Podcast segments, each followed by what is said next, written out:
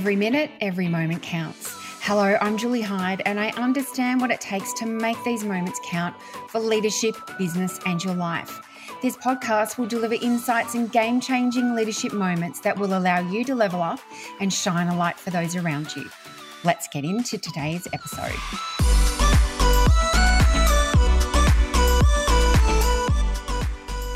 We come from different parts of the world, but we were connected by a mutual friend. And it started with a coffee date, and we've had so many synergies that we could talk for hours. So, because we both eat and breathe leadership, which is why I was very keen to have Jane join me on the Making It Count podcast. So, meet Dr. Jane Lovis. Jane is an executive and leadership coach, thought leader, author, and speaker. Jane works with women executives and leaders to expand their voice, take their seat at the table, and be a thought leader. She is the author of Put Your Big Girl Panties On and Kick Your Fear in the Ass, and co author of Seen and Sustained Best Practices in Communication that Increase the Visibility of Small and Diverse Businesses. So, welcome, Jane. Oh, Julie, it's so exciting to be here. I'm so thrilled to be here with you. Yes, once again, having a great chat, no doubt. So, when we last caught up, I told you I absolutely love the name of your podcast, which is called Leadership Reimagined. And I've pinched it for the theme of this episode. And I'd love to start there if we can. Absolutely. Uh, so I was thinking, like, why do you think it's important that we reimagine leadership now? It's perfect because, I mean, it's not perfect that we've spent two plus years dealing with a pandemic. Mm. And it's really given us an opportunity to sort of start do a reset. You know, things that we thought we could never do, we've done. You know, companies went from fully in person to remote, having said we can't do this. We can't make transitions. I know a company that went from doing trainings and certification that was 100% in person and they had like a three year plan to take it digitally, and they did it in 90 days because they had to.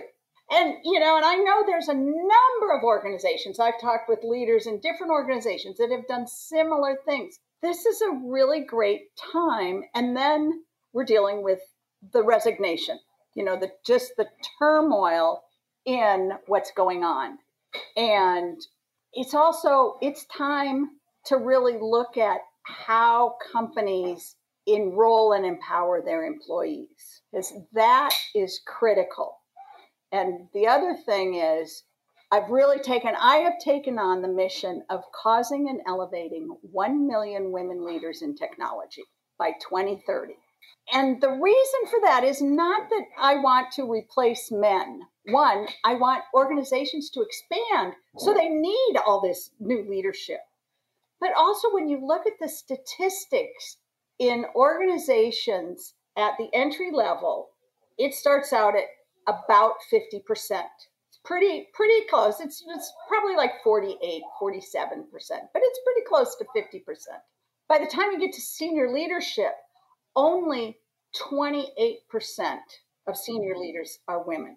And it's even lower percentage of that is women of color. And the reason that I'm so committed to making this difference is that we need all the voices at the table. We need all the ideas. And everybody brings ideas and their voice from their background, from their experiences, from their education, from their culture. And we need all of that to start solving these problems we've got.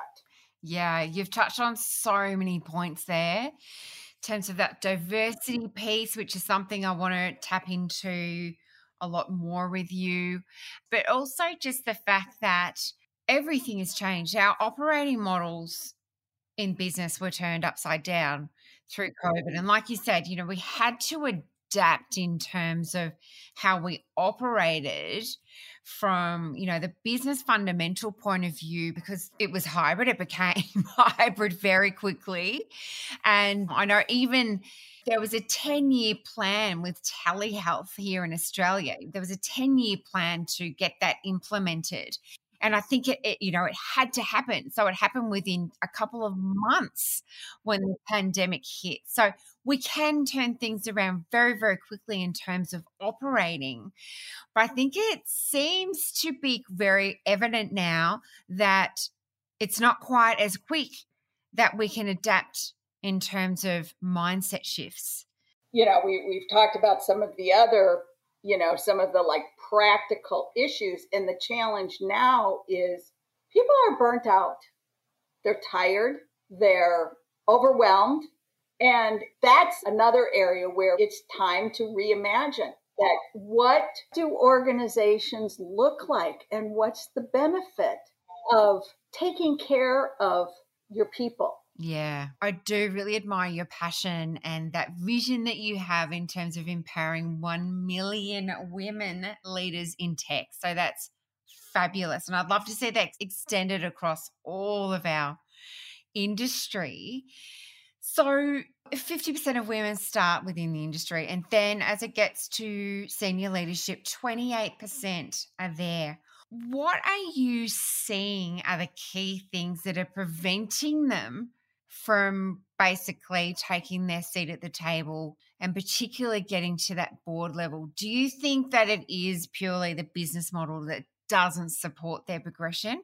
Or do you see that it's women holding themselves back as well because maybe they can't see what's actually possible for them? That's such a good question because it really is a both and.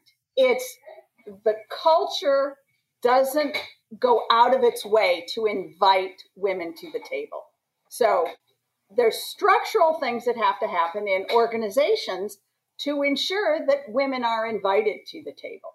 That you've got, you know, so it's it's looking at what's your whole pipeline. You know, there's a lot of reasons that women go from 48% at entry level to 28%. It's not just one thing that we could deal with. You know, there's opportunities within organizations that women don't have. And there are family challenges that women have. Women are still responsible for so much of the care within the home. And oftentimes there's not the structure for that. I remember being in a all hands meeting a number of years ago, but the CEO comes walking in. There's, you know, like 500 people in the room and he comes walking on stage and he said, oh, I'm so thrilled to be here. I flew in from the West Coast. This is in the US. So he's he had been on the West Coast and he's now on the East Coast. And I flew in for this. I got here, I got in at 1 a.m. and I went to my office and I haven't been home. I haven't seen my kids in a week. I slept in my office so I would be here first thing this morning. And when I heard that, I went, no matter what the culture, the organization says its culture is, that's the culture that's being lived. And if you don't have somebody at home taking care of those kids, you can't do that. And I don't think that's healthy, anyways, for anyone to be doing it. But you don't even have the opportunity if you don't have somebody at home to do that. So we have, you know, those structures within organizations that we have. And then as women, there are behaviors that we have learned that have become ingrained since childhood in behaviors that also inhibit women from taking a seat at the table. You know, women have this very often, and this isn't for all women in all circumstances, but generally speaking, women will not apply for a job until they're 110% sure that they fit every qualification. And generally speaking, and again, I get these are generalizations, generally speaking, a man will look at the job description and go, oh, yeah, I can spell it. So by not even applying, women keep themselves from the table. And I still hear too many tales of women not supporting other women. Yeah. Women getting into leadership and not going out of their way to mentor other women. Yeah.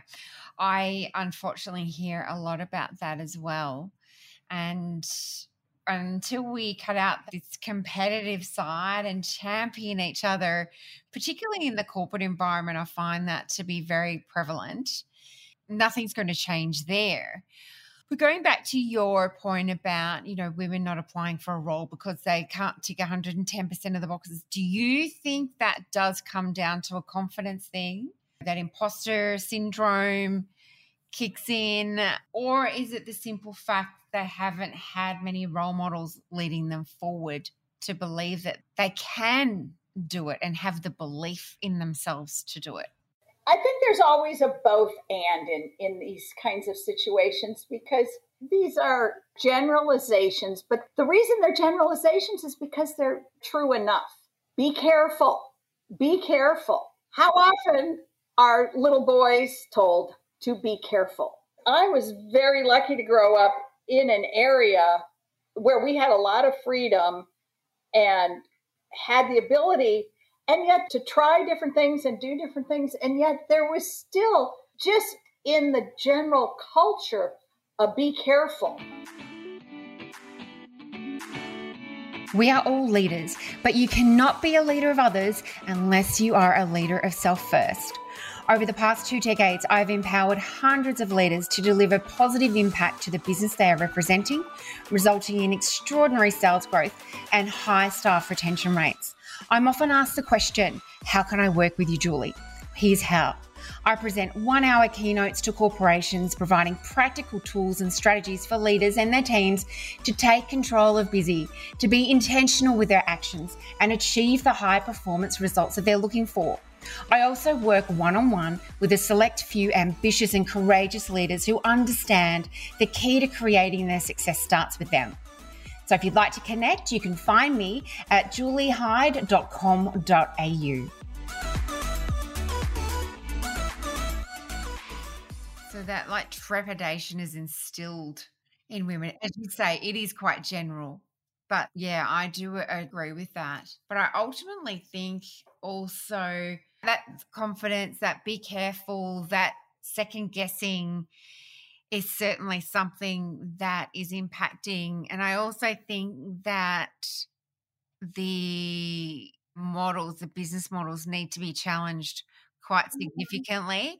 And we need to start looking at what the job role is and how someone can fulfill that job role within the way that we'd like to see it and understand how a person can fulfill that job role and how you know we can make the job role fit the people because people's ideal working conditions are at different times. So you might work really well at night or have the opportunity to work really well at night. And I might work at my best in the morning. So why does it matter when someone works? It's how they work and the output that they drive that I think makes the biggest difference. And I love what you do with women also. And I think that thought leadership piece is so important. And I'd love you to share as to, you know, why do you work with women to be thought leaders and what's the impact that that helps them to make? The definition of leadership that I use is that leadership is the art of empowering a group of individuals to create a vision when you look at that, that really changes the dynamics of so much of leadership because we still have a lot of leaders that think that leadership is about telling and managing and schedules. And when employees are really motivated and empowered and enrolled in the vision of the organization, they're going to take ownership of it in a whole new way. So the challenge for leaders is to actually begin to let go, to be able to articulate their vision. That vision is not the vision statement that a company puts on their website. It's got to be a bigger vision than that. And then it has to roll down. That's where thought leadership comes in so importantly because you've really got to be clear about what it is you're trying to create so that you can enroll others. And then people that are enrolled and take ownership of what it is that they're doing are going to accomplish it in ways that you never as a leader thought would be possible. And that's ultimately what you want as a leader is for people to take more ownership. I started sharing this example of a CEO that says, I have a vision, we're going to California, and tells their team, we're going to California, and everybody is like, yay, rah, yay, rah. So the leader goes to California and goes to LA, and nobody shows up. Can't find anybody. So he starts calling and he calls one person, and that person says, Oh, yeah, I'm in California. Well, where are you? Oh, I went to San Francisco because when you say California, I know you mean San Francisco, you know. And he goes, No, I meant LA. So then calls another person. And the other person says, Well, I'm up in the mountains skiing because when you said California, I thought that's what you meant. He said, No, I meant LA. All had the same vision of going to California. But the leader did not articulate well what the outcome really was. So they all put their own spin on it. Yes. It's like that high level vision. It's like, yeah, let's go to California. But it's like that roadmap of like ultimately how we get there, unless it's articulated, it's going to be interpreted very different by different people. And therefore, sets people up with different expectations you know and some expectations will be met and some will be very disappointed sort of feeding into that great resignation issue that we have at the moment speaking about stories you wrote your book put your big girl panties on and kick your fear in the ass which i think beautifully captures like the evolution of you so what was it that drove you to write that if any of the listeners want a PDF copy, they can email me at jlovis at Lovis Consulting. And Julia, I, I assume you'll share that also. I don't consider myself an artist, and I didn't even share these pictures in this book. They're just little stick drawings. I remember drawing in grade school and high school. You know, you just sit there and you doodle, and I do these little drawings, pen and ink drawings. And I didn't do anything for a while. And then there was a period of time where I just had a bunch of stuff going on in my life. And I started doodling these because it was like a way to get it out.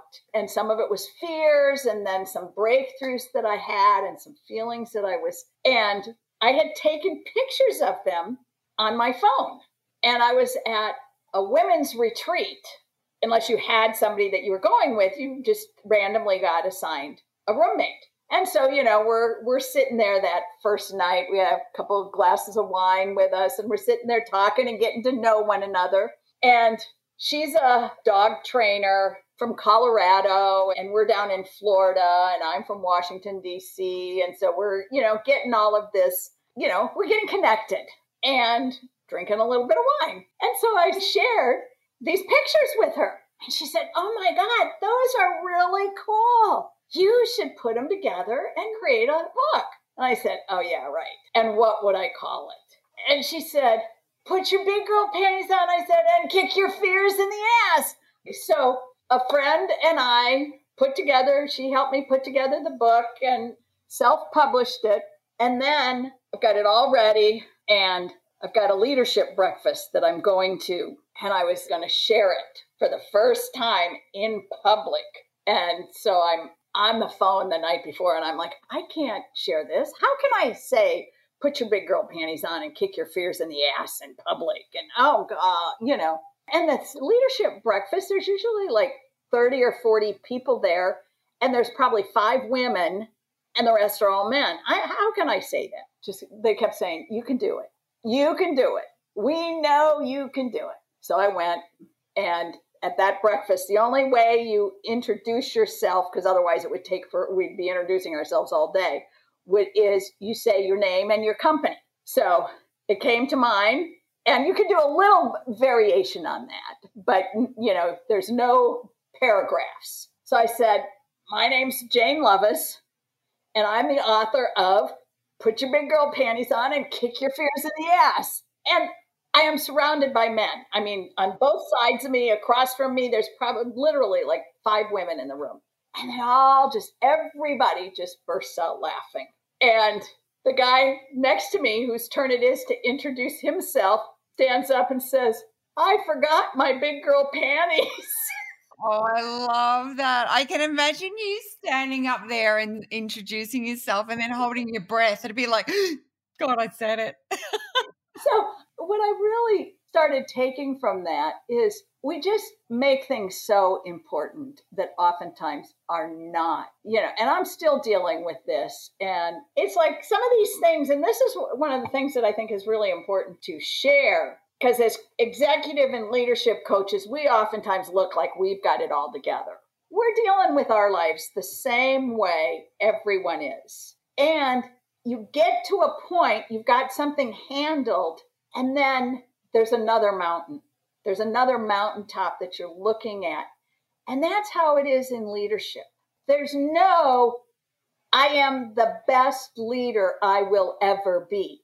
No, you're the best leader you are today. And the leader that's going to take your business or your team to the next level is a new leader, is a new you. So to look at what is there that I need to work on, what behavior, what, because the other thing is most leaders have all the skills they need. They'll have, they have the, the knowledge or they know how to hire the people. Because really, you, you know, if you have all the knowledge, but you have all the knowledge you need to be that CEO, that senior leader of an organization. And you need other kinds of leadership around you leaders with different technical skills, different management skills, different business skills. But the skill, the art of leadership is never done. Because what got you here today is not going to get you where you want to go. Yeah, that's such a great message. And, you know, funnily enough, for us, it's probably a great message to finish on because time goes so fast when we speak. But I do really love that story because it really, A, you led the way you sort of role modeled the way. And by the sounds of it, you really release that pressure valve for people because it's like, oh, yes, like, you know, bringing that sense of play and that sense of vulnerability to the table.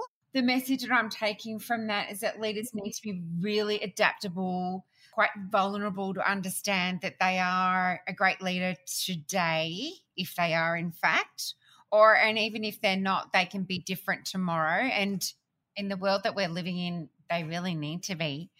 And it's about you know really connecting to that heart space and leading from there. So I think that's such a great message to finish on, Jane. And thank you. You know, this podcast is called Making It Count. And, you know, I can see from your vision, from your passion, and from your absolute commitment to making a difference for women in leadership it just you know fills me with joy that you, you are doing that and that how you are making it count not only in your world but you know the ripple effect of change that you create. So thank you so much for being part of the podcast today. Thank you julie. Thanks for inviting me. And as always a great conversation